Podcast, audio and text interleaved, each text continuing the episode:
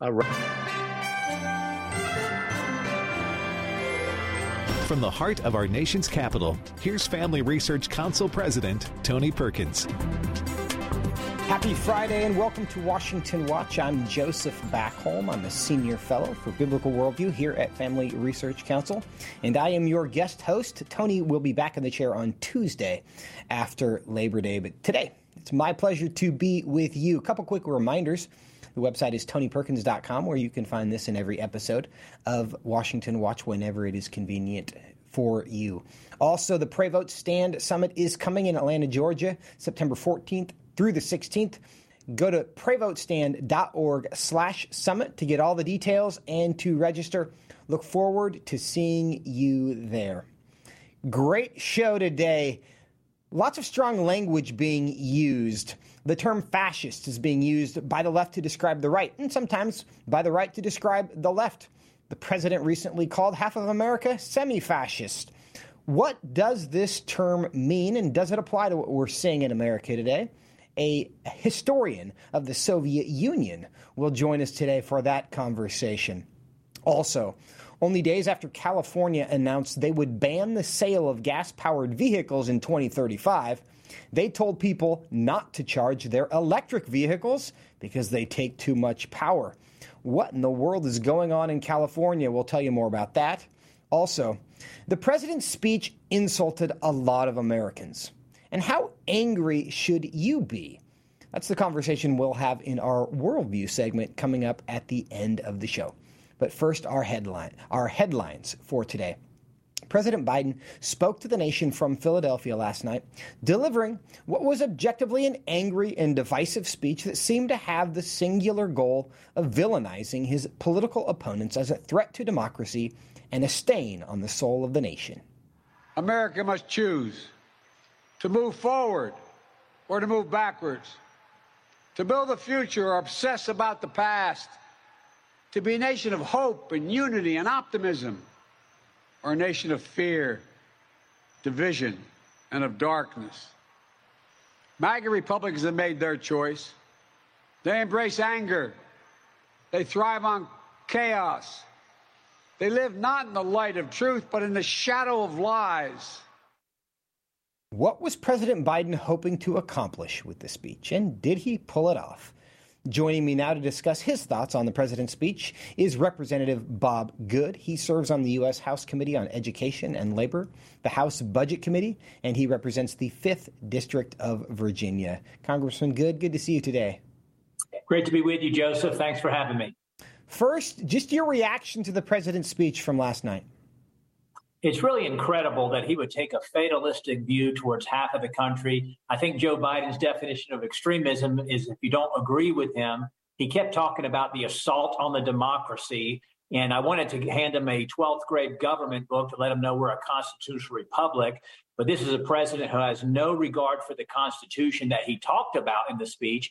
Uh, this is a president who said, you know, a year ago he didn't have the constitutional authority to extend the eviction moratorium, and he did it anyway. He said he, uh, uh, about a year ago he didn't have the uh, constitutional authority to transfer student loan debt to those who didn't incur it.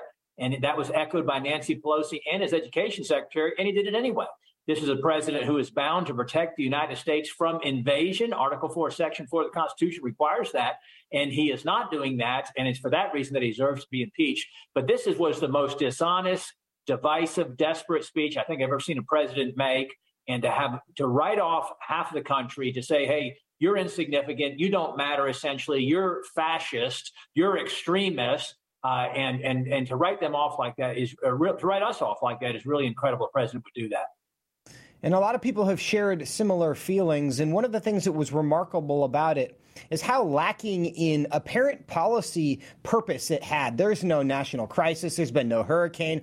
There's been no terror strike that would justify a prime time speech of this nature, and it really did appear to be solely for the purpose of targeting and maligning really his political opponents. And during the speech, President Biden gave us some clues as to who he thinks we as a country should be afraid of. Let's play clip one. MAGA forces are determined to take this country backwards, backwards to an America where there is no right to choose no right to privacy, no right to contraception, no right to marry who you love. Now, Congressman Good, I would disagree with the way he frames those issues, but he just seems to be describing social conservatives. Is it fair to suggest, based on those remarks, that he thinks social conservatives are dangerous? This is the arsonist who blames others for causing the fire. He accuses his opponents of what he does. This is the president who's created the greatest assault on our privacy that we've ever seen the privacy of our uh, ability to make our own healthcare decisions, disclose whether or not we've gotten a vaccine. Uh, this is a president who's trampled on freedoms like we've never seen freedom of worship, freedom of assembly, freedom of travel, freedom of movement, freedom to earn a living, to operate your business, to go to work.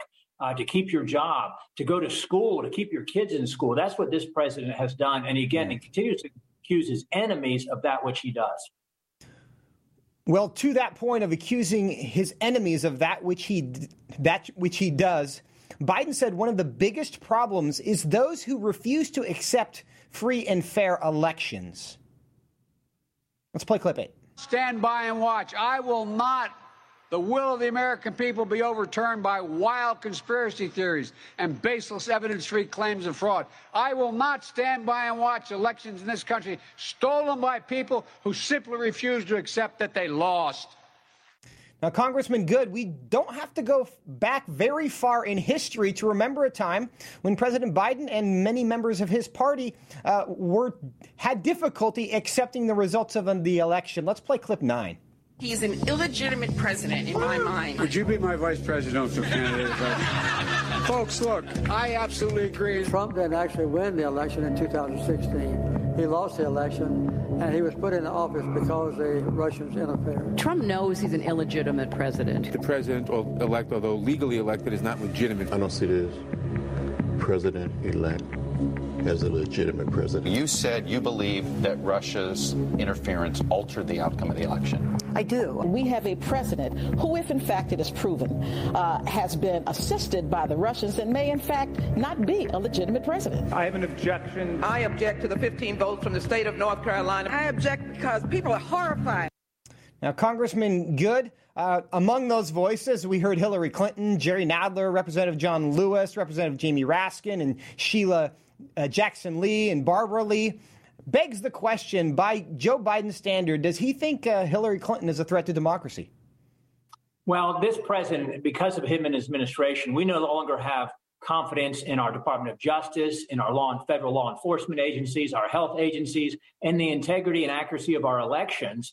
So you would think that anybody that was concerned about, about what happened in November of 20, or for that matter, January of 21, would want to do everything they could to restore full faith and credit in the accuracy and integrity of our elections and would work for laws and standards that would ensure that we have voter ID, that we don't have unsolicited mass mail balloting, that we don't have third party handling of ballots or ballot harvesting. We don't allow right. non citizens to vote. But yet the Democrat Party and Joe Biden are against all of those things. So it's no wonder that the American people don't have confidence in our elections. And certainly they facilitated that or initiated that with how they approached the results of 2016.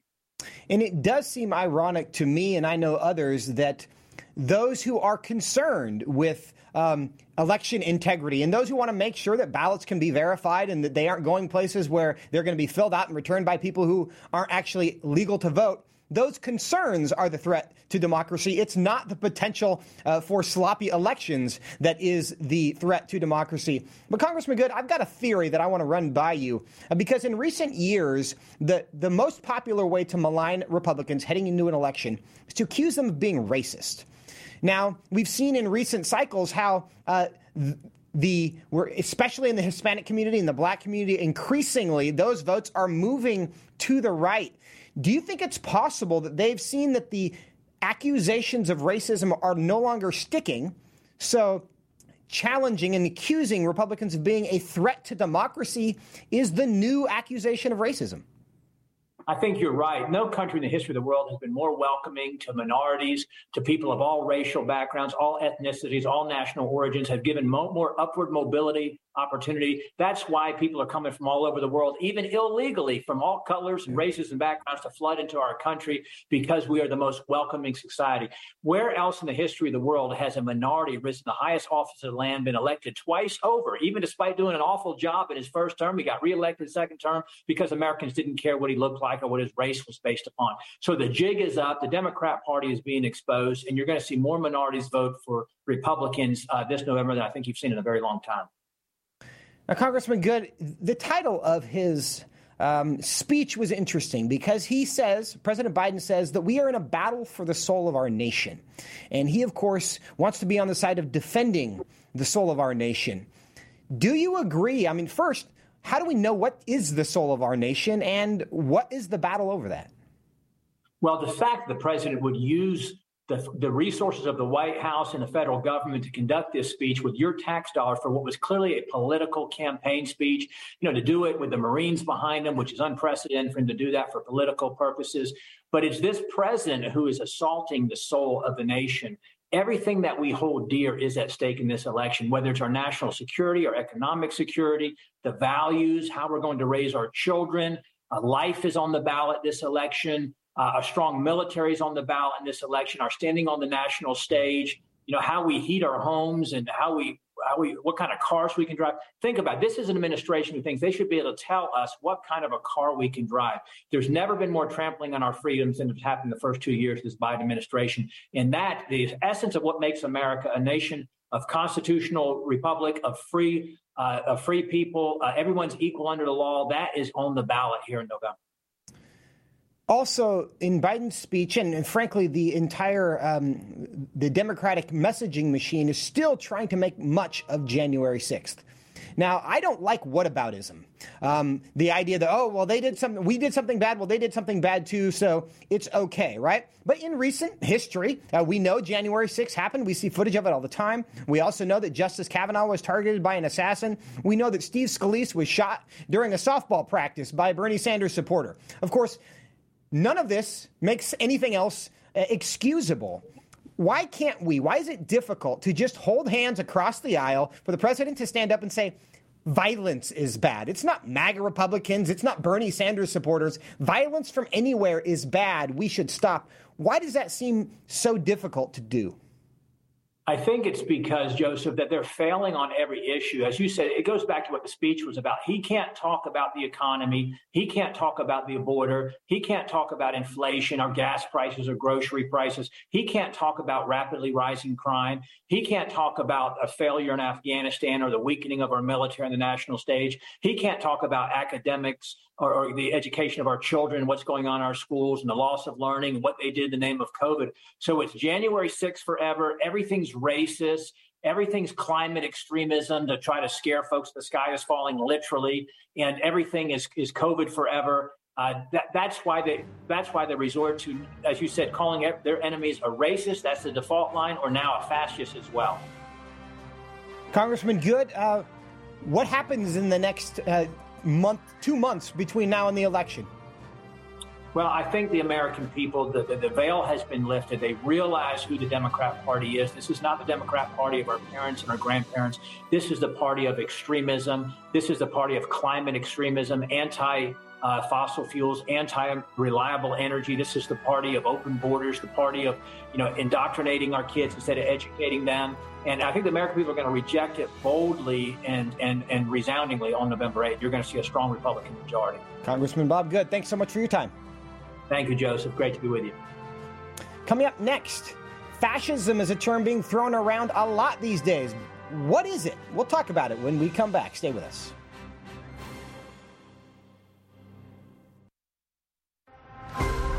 Would you like to spend consistent time in God's Word? Then join Family Research Council on an exciting journey through the Bible. FRC's two year Bible reading plan helps you to approach daily Bible reading intentionally. You will dive deeper into the nature of God and how His Word speaks into cultural issues of today.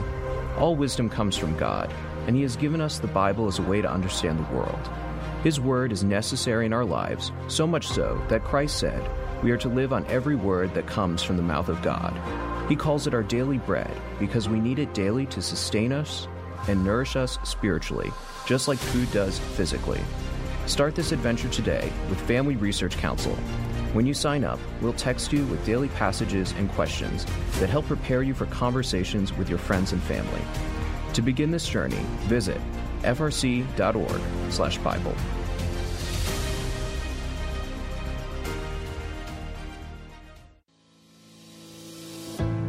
1 Peter 3:15 instructs us to always be prepared to give an answer to everyone who asks for a reason for the hope that we have.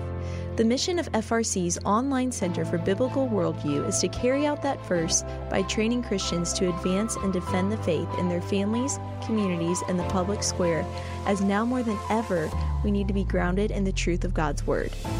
The Center for Biblical Worldview provides amazing written resources for a wide range of relevant issues, including biblical stances on voting, religious liberty, abortion, marriage, and sexuality. Each of these topics comes as a free downloadable PDF version, abbreviated version, and Spanish translation, along with a prayer guide. To access this written series or to sign up for the Center for Biblical Worldview's monthly newsletter, visit frc.org/worldview.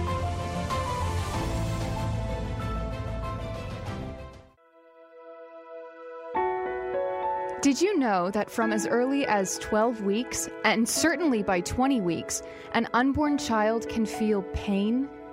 Did you know the issue of pornography is growing among women? Did you know that pornography, sex trafficking, and abortion are all linked and on the rise across the globe? Issues such as pornography, human trafficking, drug legalization, and abortion are all violations of human dignity and have resulted in the devaluation of human life in our culture. Family Research Council stands firm on the principle that every life has value, ought to be respected, and has been designed for a unique purpose. Educate yourself on the harms of pornography, human trafficking, and abortion so that you can offer hope and help. Learn more at frc.org forward slash life.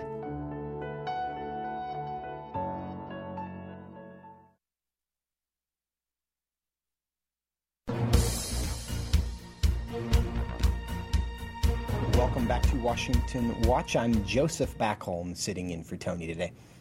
President Biden and his White House messaging team have started to use a term that might seem inflammatory. The term is semi fascism. Recently, at a private reception, he said the following quote, And what we're seeing now is either the beginning or the death knell of an extreme MAGA philosophy. It's not just it's not just Trump, it's the it's the entire philosophy that underpins its I'm going to say something, it's almost like semi-fascism, the way in which it deals, end quote. Now, yesterday, White House spokeswoman Karine Jean-Pierre tried to explain what that means. When we talk about um, semi fascism um, and you talk about the attack on our democracy, that's what we're talking about, right? An attack on our democracy. Uh, that's what we're seeing. Attack on our uh, on our freedoms. That's what we're seeing uh, from the MAGA Republicans in Congress. That is what they're doing. Is that a good definition or not? Joining me now to discuss this is Larry Taunton. He's an author, a columnist, and the executive director of the Fixed Point Foundation. He's a student of Soviet history and how their leaders targeted political opponents, and knows a little something about fascism. L- Larry, welcome to Washington Watch. How you doing, Joseph? Great. We're glad to have you. Uh, first, let's start. What is fascism? Well, uh, first, I have to say that whoever is responsible for typing out, you know, in quoting Joe Biden. They did a brilliant job. I even love the way you read it. I mean, you you read it as incompetently as you said it. But let, let me just simply say this: that historically speaking, uh, you know, historians have often, you know, considered uh, a fascism an expression of the extreme right, and uh, and communism and Marxism an expression of the extreme left. But much more recent post Soviet scholarship really considers them expressions of the same worldview. And um, th- that is to say, they're both godless, they're both totalitarian, they, they both require strict controls of the, uh, of the economy. Uh, uh both of them uh, have strong strains of anti Semitism, both are anti democratic. And, you know, so I've had a little bit of fun on Twitter and elsewhere simply asking leftists when you say fascist, what do you mean? Give me a definition. And I've yet to get an answer to that question. Well, in light of that, why do you think it's a term that is bantied about so frequently, yet, uh, at least in your experience, people are unwilling to define it? Well, I think that one of the reasons, Joseph, is because for uh, the the left has had a love affair, you know, for the past really the past century with socialism, with Marxism, and they were very reluctant uh, to to condemn it the way they condemned uh, Nazism uh, in Germany, you know, Hitler's Germany. Even even after the horrors of uh, of Stalinist Russia became widely known. I mean, you you had figures like Walter Duranty for the New York Times, you know, who won uh, infamously. He he won a Pulitzer Prize, which has never been revoked for his his lying. We now know he was an instrument um, of the Soviet regime for his lying about the famines um, in Soviet Russia. Uh, we we have figures like George Bernard Shaw, who was a hardcore communist, and when asked, you know, Stalin was killing people, he said, "Well, yes, but he's killing the right people," meaning that the left has always been very reluctant to condemn uh, Marxism and communism, and and when they're forced into a corner, uh, to discuss things like uh, genocides, they usually say, "Well, you know, it's it's simply because you know Stalin or uh, you know Mao got communism and Marxism wrong." Uh, whereas when it comes to uh, when it comes to fascism, they've always been ready to bandy that term about as a uh, you know as a as an epithet, you know, as a way of of condemning their ideological component, uh, ideological opponent. So that's exactly what they're doing here. They've not offered any kind of working definition. They just simply are labeling anybody who voted for Trump. And I don't care what Biden said today. Biden walked back his remarks yeah. today. But the reality is they're calling anybody who voted for Trump a fascist, and they've yet to tell us what they mean by that. Well, in fairness, uh, we can't even define woman anymore. So terms like fascism are uh, much more complicated, and so I don't. I suppose we shouldn't be surprised at the difficulty of defining those. But from your uh, from your perspective, are we facing a threat of fascism in America today? Well, um, well, first of all, let me say this. I, am going to modify your comment slightly, Joseph. I think that you and I, not we, I think you and I know exactly what a woman is. Uh, I think I think it's the uh, the fascist left, and I say that by way of answering your question. I do think we face a fascist threat in this country, but it's not coming from the direction the media would have you believe. We are seeing fascism historically was defined as a a kind of strict regimentation of the economy for the purpose of war, you know, by by a government, and uh, that it contained perhaps elements of of anti-Semitism, maybe some elements of racism, and that it it it saw uh, things uh, you know slightly differently in economic terms. But what we are actually seeing in this country looks very fascist. We are seeing um, the government slowly taking the reins of power across the board in the economy. We're seeing the government and the economy and companies weaponized against roughly 80 million American people. And when we're talking about, you know, racist elements, that's also coming out of the left. I mean, the whole white privilege, the the condemnation of white people, the the, the victimization of people of color, this is all very racist and it's coming out of the left. Larry Taunton, in less than a minute now, what's the correct response when somebody accuses us of being a fascist? Well, I would uh, I would push on them a little bit and ask them just as I've been asking, what do you mean by that? And typically, what they will say to that is, well, I mean Trump voters. But then I just take that that's just going you know one step back. Okay, then what are Trump voters actually doing that you think is fascist? I mean, name something that they're actually credibly doing. The fact is, Joseph, that everything the left is calling fascist is exactly what the left is doing. Well, it does seem that just being upset with what the left is doing, not wanting your uh, child to be exposed to uh, drag queens in third grade, uh, being upset by that is a threat to seems, democracy. that is a threat to democracy. Larry Taunton, Fixed Point Foundation, thanks for your time today. Hey, delighted to see you. Coming up, California is moving to ban the sale of gas powered vehicles, but they're also telling people not to charge their electric vehicles. What in the world is going on in California? We'll tell, tell you all about it when we come back. Stay with us.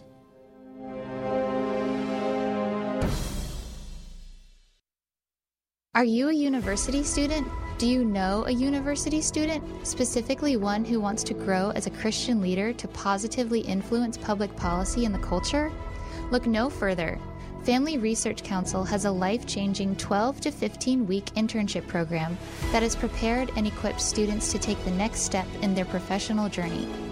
With a speaker series focusing on careers and callings, lectures from prominent conservative leaders, and weekly biblical worldview training, students will grow in personal and professional development. Interns have the opportunity to work in policy, communications, event planning, and more. They will gain real world experience working directly with our experts who will guide them in pursuing careers of influence so that they can make a difference wherever God calls. This paid internship offers fully funded housing in the heart of downtown DC, giving you the chance to experience our nation's capital. Visit frc.org/internships to apply. What is biblical masculinity? In our culture of gender confusion, there aren't many examples of godly manhood. Men, husbands, and fathers need to find a model of godly manhood, leadership, and strength. But where can they find it in our culture? Stand Courageous Men's Ministry was created to help men find this model of godly manhood and to develop a strong biblical character, cultivate positive habits, build and rebuild relationships, and make commitments that will move men closer to God's good purpose and design. Men who will stand courageous. Join us at a Stand Courageous Men's Conference to discuss critical aspects of masculinity. These conferences are led by men who understand the issues men face. They unpack our role as a defender, provider, instructor, and battle buddy so that we can make an influence as a chaplain inside and outside the home. Learn more and find a Stand Courageous event near you at standcourageous.com.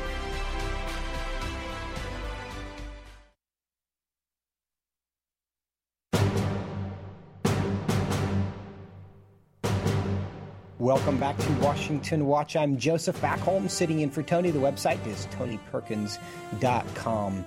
You just heard the ad there for the Pray Vote Stand Summit happening in Atlanta. Looking forward to seeing so many of you with us there. Want to specifically remind you of a special worldview session that I will be part of for college and high school students. Hope you will be there. It's Friday afternoon from 4 to 7 we will have an introduction to worldview, and there will be a 90 minute Ask Anything session after we've given you pizza. Where we can talk about everything that's bothering you, what's going on on campus, what are you seeing on YouTube and TikTok and everywhere else, um, how to be a Christian in this world, how to be a young Christian in this world, which is particularly challenging. We look forward to having that conversation. Go to prayvotestand.org slash summit to register. Now, earlier this week, just days after announcing a ban on the sale of gas fueled cars by 2035, state of California begged residents to avoid charging their electric vehicles during peak usage hours to save energy during a routine summer heat wave. Here's California Governor Gavin Newsom. We voluntarily ask you to do a little bit more to help us get through the next week or so, uh, to turn, interestingly, up a little bit the thermostat at home to 78 degrees. Try to pre-cool earlier in the day the, the home. Uh, try not to use uh, too much electricity in those key hours. And the key hours are between 4 p.m. and 9 p.m. Uh, in the evening. Try to reduce your consumption to the extent possible. Why does California seem to consistently have power shortages? And is this going to spread to the rest of the country as well? Joining me now to discuss this is Marc Morano, publisher of Climate Depot and the author of The Great Reset. Marc, welcome to Washington Watch. Thank you. Thanks for happy to be here. Well, give us a little background. We just kind of know what's happening. Why is this happening? This is happening. This is not democracy. Everyone says how democracy, democracy.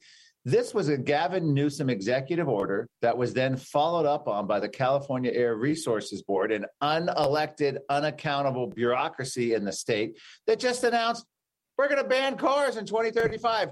Deal with it. And this is a very simple concept. In terms of the great reset agenda coming from the World Economic Forum, which wants to collapse the current system and rebuild up something in their own sustainable image. And for what, what California is doing is essentially announcing they're creating a car shortage. And we can't just ignore it because 14 states, including my home state of Virginia, are yeah. following along. We have trigger laws they're following it. The Biden administration is all in on this. Europe is all in on this. Germany's announced they're following suit. And even more importantly, the banks. Mark- Australian Bank has announced they won't give car loans, and the World Bank doesn't want to fund car production at the automaker level. Mm. So they have it in for American cars, for cars in general, and for creating car shortages. That's what they're seeking. I want to understand something you said there. You said they have trigger laws, 14 other states. Are you saying there are 14 states who have laws requiring them to follow California's laws? Yeah, well, I don't know if it's complete. There's about 14 states that are following it. Many of them have triggers, including Massachusetts, Virginia. In Virginia, our old Democratic governor Northam had a legislator pass a bill with the Democrats and little notice at the time that we would essentially, instead of investigating what's good for Virginia, we're just going to follow those noble sages in California and do, we'll pretty much do what they do. And so, because they're doing this uh, with banning cars, Virginia is now by law set to do the same thing. Now, luckily, we have Governor Youngkin, who was elected to replace this insanity, and he is now actively working, getting a bill passed, and they're going to do everything in their power to get us off this insane track. Because all of the all they're doing, this is a borrowing a page from Cuba, because Cubans aren't able to get new cars, so they are stuck with 1950 Chevy Impalas driving around. It's borrowing a page from East Germany, where the government back said, actually told their residents, you can only buy this approved car, and people were on waiting lists for five years, seven years to get a to get a very subpar uh, car called the Trabant. That's what Gavin Newsom's proposing. A car shortage, instead of let them eat cake, it's let them drive the city bus because people are going to be forced into mass transit, and it's not going to be Governor Newsom and Hollywood and the and the ruling class. Now, now, Marc, to that point, surely they see this problem. If you say you cannot have a gas powered vehicle, yet our power grid uh, doesn't give us enough power to charge your electric vehicle, do they intend to close that gap or do they just intend to make it so difficult to drive a car that no one does? No, I think it's the latter. They absolutely, that's the hilarity of this. They announced this big thing and it's a, the big transformation. This is historic. And then the next day it's like, uh, folks, we're running out of energy. Don't charge your electric cars. I mean, you can't make this up. They don't care. They don't care. Gavin Newsom does not care one bit. He is. It brings a smile to the face of every climate activist that people are going to be stuck. It's going to be a weird situation. It's a used car market of gas powered cars. You won't be able to make new ones. You won't be able to get loans. So people are going to be trading their old used cars and the people who could afford it might buy an electric but electrics make no sense because you're going to have the biggest ramp up in rare earth mining and the global history to accomplish it and you're going to be heavily more reliant on china and there's nothing eco-friendly about an electric car. It takes more fossil fuels to make takes the takes the, the, the mining and it also recharges on fossil fuels and you have problems with recycling batteries it is insane from beginning to end. Only an academic who was a who was a void of the real world could come up with a plan like this. And I bet that was who came up with this plan.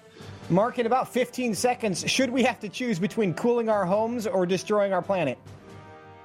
No, and that's the sad thing. We were actually saving the planet by more fossil fuels because we took better care. And now we have people in Colorado, the government, and the utilities shutting off their thermostats we were warned the Outer Limits TV show in the 1960s actually showed the same thing. Don't touch that dial. You know, this is sci fi, real world coming here. It's insane. They're basically saying we can't live modern lives or we'll destroy the planet. So they're going to reduce Marc us Morano, to serfdom. I've got to cut you off. We are out of time. Thanks for being here. Thank you very much. Appreciate Coming up, the Senate Majority Leader is hoping to codify the redefinition of marriage this month. We'll tell you about it when we come back.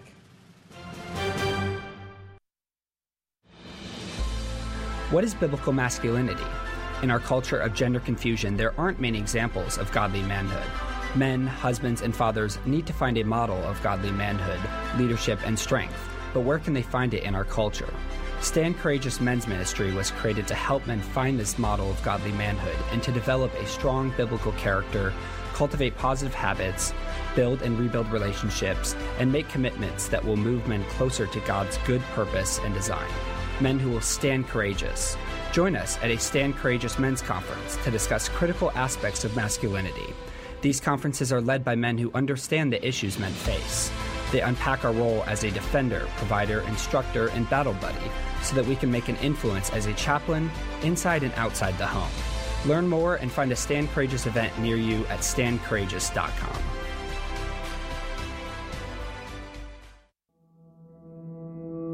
With the increase in tech censorship of conservatives and Christians, Family Research Council created a tech subscription platform to be sure we don't go completely dark due to censorship. It is important to us that we stay connected with you and that you stay informed. So if we get canceled, you can still access updates on faith, family, and freedom. How?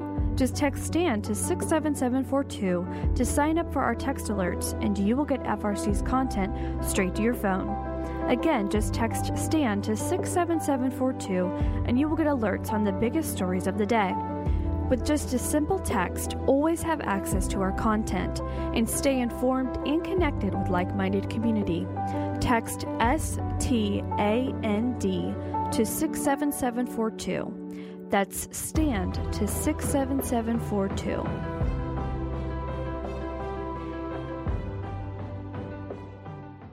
Are you a university student? Do you know a university student, specifically one who wants to grow as a Christian leader to positively influence public policy and the culture?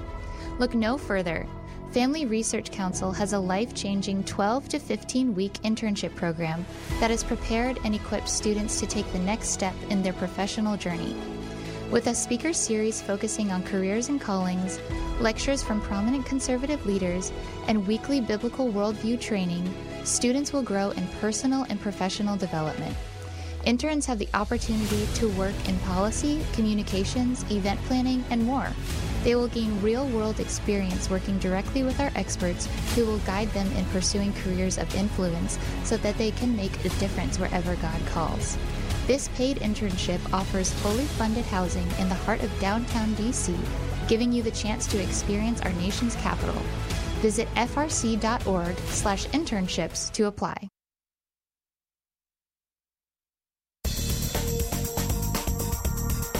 Welcome back to Washington Watch. I'm Joseph Backholm sitting in for Tony.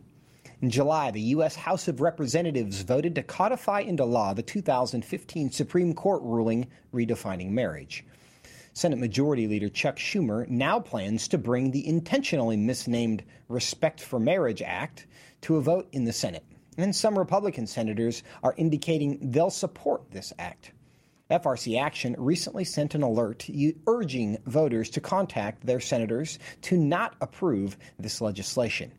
Joining me now to discuss the dangers of this bill is Mary Beth Waddell, Director of Federal Affairs and Family Religious Family and Religious Liberty here at FRC. Mary Beth, good to see you today.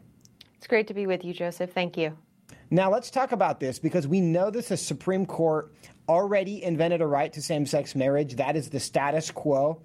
Mm-hmm. Why do Chuck Schumer, Nancy Pelosi, and Joe Biden think that this also needs to put in, be put into federal statute? Well, obviously, the this bill really isn't about just codifying Obergefell and saying that same-sex marriage is okay uh, legislatively instead of through judicial activism. This bill goes well beyond that. That's just sort of the smokescreen that they're trying to use to say that this bill is just status quo, it's not that bad. But even if you look at status quo, status quo is Jack Phillips uh, winning at the Supreme Court, yet facing another lawsuit. It is Barronelle Stutzman losing um, her business. You know, it is Catholic charities being sued simply because they are Catholic charities. Um, they did nothing to instigate a lawsuit, no denial of service, quote unquote, or anything like that. So this bill is really about making sure that there is no place in polite and public society for people of faith, and that organizations of faith uh, cannot help those in need in their communities. Um, that is the real goal of this bill. Um, and what's really at stake here uh, is harmful to children, harmful to women, harmful to families, yeah. harmful to religious liberty as a whole. Now, Mary Beth, you say it goes far beyond the status quo that uh, Obergefell creates. What else does it do? So, this bill creates another open door into the courtroom. It gives a another avenue for attack via frivolous litigation against individuals who are people of faith and organizations of faith. Um, that does not currently exist because obviously this would be a new law and a new statute that can be used as a basis for a lawsuit. Um, if anyone is seen uh, as quote unquote working on behalf of the government or a grantee of the government or uh, something of that nature, uh, doing something that the government would typically do, um, they are ripe for a lawsuit. That includes your adoption and foster care agencies um, and any number of other social agencies and things like that. And then it also, where Obergefell uh, was just the judicial activism, this would now be the legislature itself speaking on this policy point, which then uh, opens up the door to targeting the tax exempt status of any faith based organization that's a 501c3 has tax exemption, you know, religious schools, the you name it, um, because now the legislator legislature has acted and spoken on this policy point. and so it opens up that door that we already know is a target, as we saw with reconciliation and the 87,000 new IRS agents that are being hired. Yeah, and, and we don't want to give uh, those 87,000 new agents another reason to target people. But in addition to that, um, the reason, one of the reasons I think that this legislation was introduced was because of what happened in Dobbs overturning Roe versus Wade. And for 50 years, people uh, expected, did not believe that it was possible for Roe versus Wade to be overturned. And if Roe versus Wade had been put into federal statute, even when the case was overturned, you would still see abortion as the law of the land.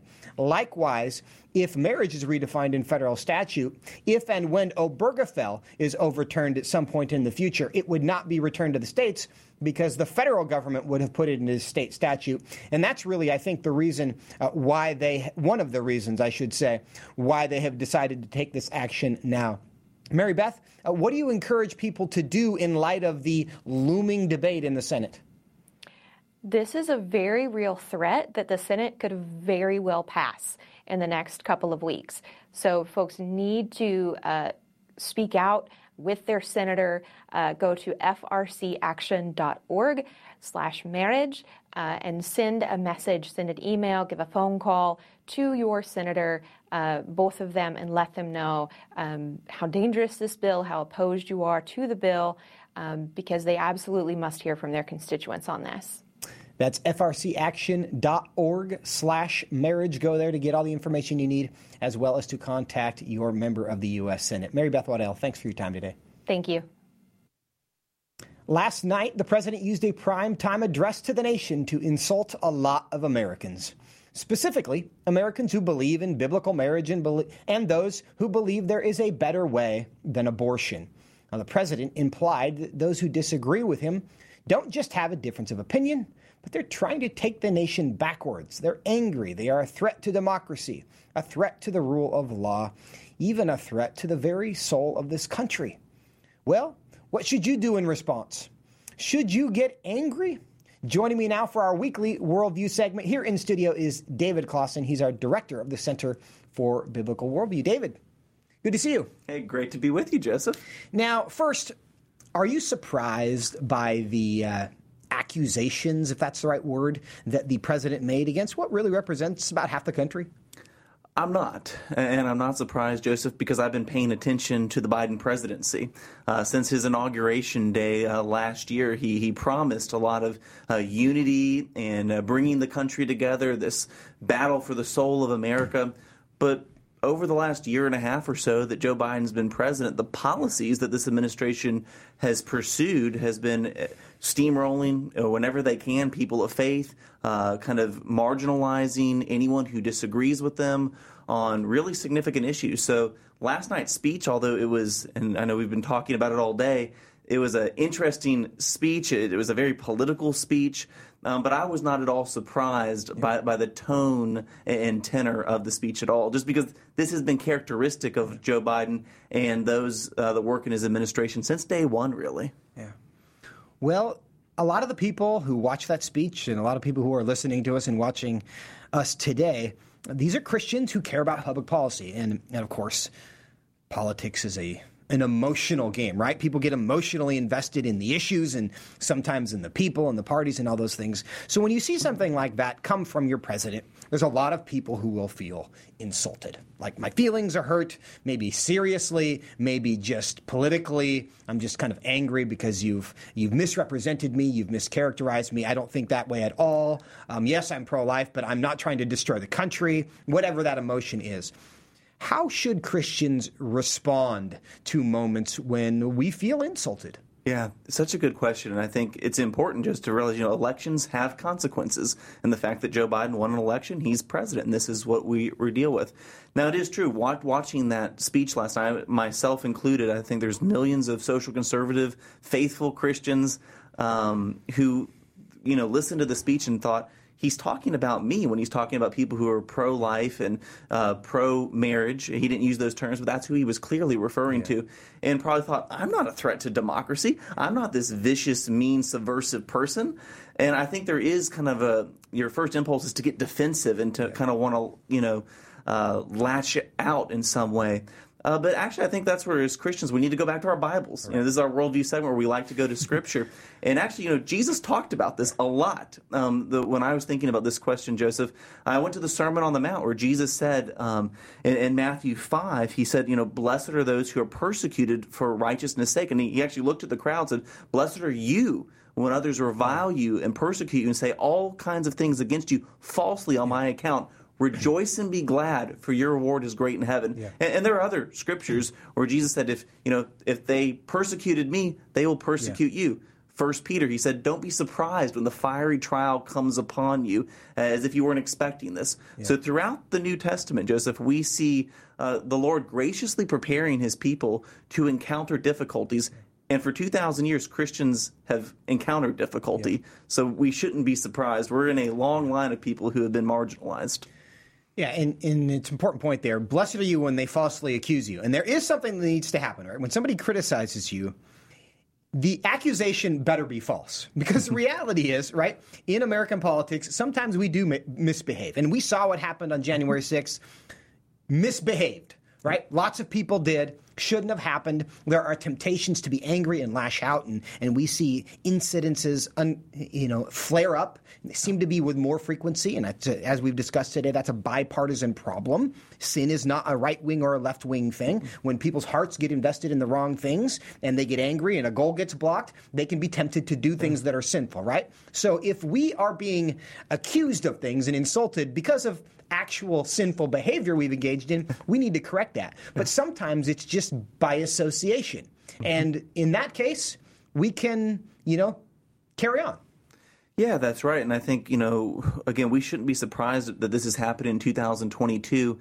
Uh, our colleague George Barna has been doing worldview surveys, you know, for years. And right. the survey he did for us here at the Center for Biblical Worldview at FRC showed that only 6% of Americans have a biblical worldview, that they look out at the world, and they look at these policy questions, and only 6% of our friends and neighbors would have this worldview that social conservatives have. Yeah. And so increasingly, the, the views and beliefs we have are going to not just be seen as outdated or or just old fashioned, uh, they're going to be seen as uh, bigoted and subversive. And I think we need to be prepared for that, and we need to prepare our hearts for that, and to respond graciously, to respond convictionally, uh, but to realize that's going to come to us. Yeah, and, and we talked on the show this week uh, because this is the the one year anniversary of the withdrawal from Afghanistan, right? And we've talked to people from Voice of the Martyrs who are who have told the stories of what life is like for our brothers and sisters in Afghanistan right now, right? We might be frustrated with Joe Biden, but Joe Biden is no Taliban, right? And we're thankful for that. We're thankful that the way Joe Biden speaks seems outrageous to us because it's not normal. When those who are living under the Taliban, right, they would yeah. they would give anything to just deal with the problems that Joe Biden gives them. Now, that's not a reason to be indifferent, right. but it's helpful perspective for us as Christians to understand that facing, you know, opposition from our political leaders isn't really a new problem for Christians, is it? No, it's not. And I think, you know, the context that Christianity was born in, in the ancient Roman Empire, right. uh, you know, some of the first uh, generations of Christians uh, were blamed. I, I, think of Nero, you know, uh, who probably was the one that set a fire there in Rome and blamed the Christians. Uh, generation later, Diocletian blamed the Christian and goes after them. And so I think you're you're right. We you know as Christians in the 21st century here in America, mm-hmm. uh, we've in some sense become accustomed to a comfortable lifestyle. Um, but our forebears in the faith, and again, it's I, I, like to. That's why I think everyone should study church history uh, because we're not the first to wrestle with these issues or to have to think biblically about the situations we find ourselves in. Uh, we stand on the shoulders of 2,000 yeah. years of faithful Christians who have sought to be faithful to the Lord, and I think that's what we need to try to do the best we can. So uh, when you hear Joe Biden say those things, uh, well, what does 1 Timothy 2 say? It says we should pray for those uh, that we might lead a peaceable and quiet life. Uh, we still engage, and we engage yeah. robustly. Uh, but, you know, one of the things I think every Christian should do that got saw that speech, pray for Joe Biden. Pray that he has wisdom and discernment to, to make right choices. Yeah, and I think one of the reasons why we are instructed to pray for those who spitefully use us, to pray for, to love our enemies, and pray for them specifically, is because it's really hard to harbor bitterness and resentment against somebody that you've prayed for.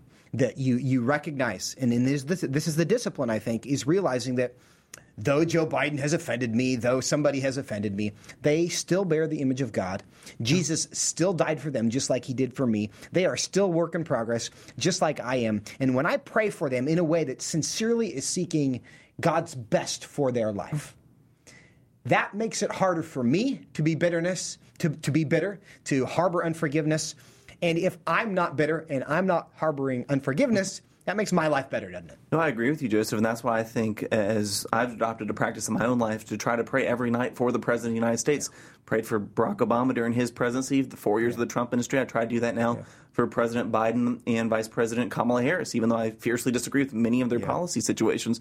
But that's, again, where a biblical worldview gives us a different sort of engagement. You, you just mentioned it. Um, we as Christians realize that every single person is made in the image of God, which means they have inherent value and dignity. Um, it's interesting. I think Joe Biden actually, in his speech last night, used that phrase, uh, image of God. And on that point, he's right, that we are all made in God's image and have value. Right. And I think that's where a Christian who engages in politics, we're going to fight for our the bills we care about. We're going to fight for the candidates we care about. Yeah. But our engagement should look different than the world's. Yeah. There is still so much irony in saying, oh, we are all made in the image of God, therefore all those pro life people are a threat to the country. Um, but we're not dwelling on that right now. Uh, James chapter 1. Count it all joy, my brothers, when you meet trials of various kinds, knowing that the testing of your faith produces steadfastness. Let steadfastness have its full effect, that you may be perfect and complete, lacking nothing. Should the things that the president says about us change what we do in about 30 seconds? No, it doesn't. I think as Christians, we need to continue to seek to live lives full of courage, conviction, uh, character, and realize God's called us to be faithful. And so the president can say whatever he wants about those of us who he disagrees with on these issues. Um, we should pray for him. Maybe this redoubles uh, yeah. our efforts to pray for him. Uh, but let's be faithful to what God has called us to do in our homes, in our workplace. Uh, nothing that any elected yeah. leader says will change that. Yeah. David Closson, thanks so much. Thanks, Joseph. And friends, thank you for being with us. And remember, whatever the president says, whatever somebody says about you, it doesn't change the reason God woke you up this morning. You're here, you're here for a purpose. Don't be derailed by the circumstances, by other people's reactions to you and God's work in the world. Carry on. Deuteronomy 31 6, I'll leave you with these words Be strong and courageous. Do not fear or be in dread of them, for it is the Lord your God who goes with you. He will not leave you or forsake you. Friends, hope you have a blessed weekend. That is the reason why we can fear God, but nothing else. We'll see you next time here on Washington Watch. Washington Watch with Tony Perkins is brought to you by Family Research Council and is entirely listener supported. Portions of the show discussing candidates are brought to you by Family Research Council Action. For more information on anything you've heard today, or to find out how you can partner with us in our ongoing efforts to promote faith, family, and freedom, visit TonyPerkins.com. Also, to leave a comment about Washington Watch, call our watch line at 1 866 372 7234. That's 1 866 372 7234.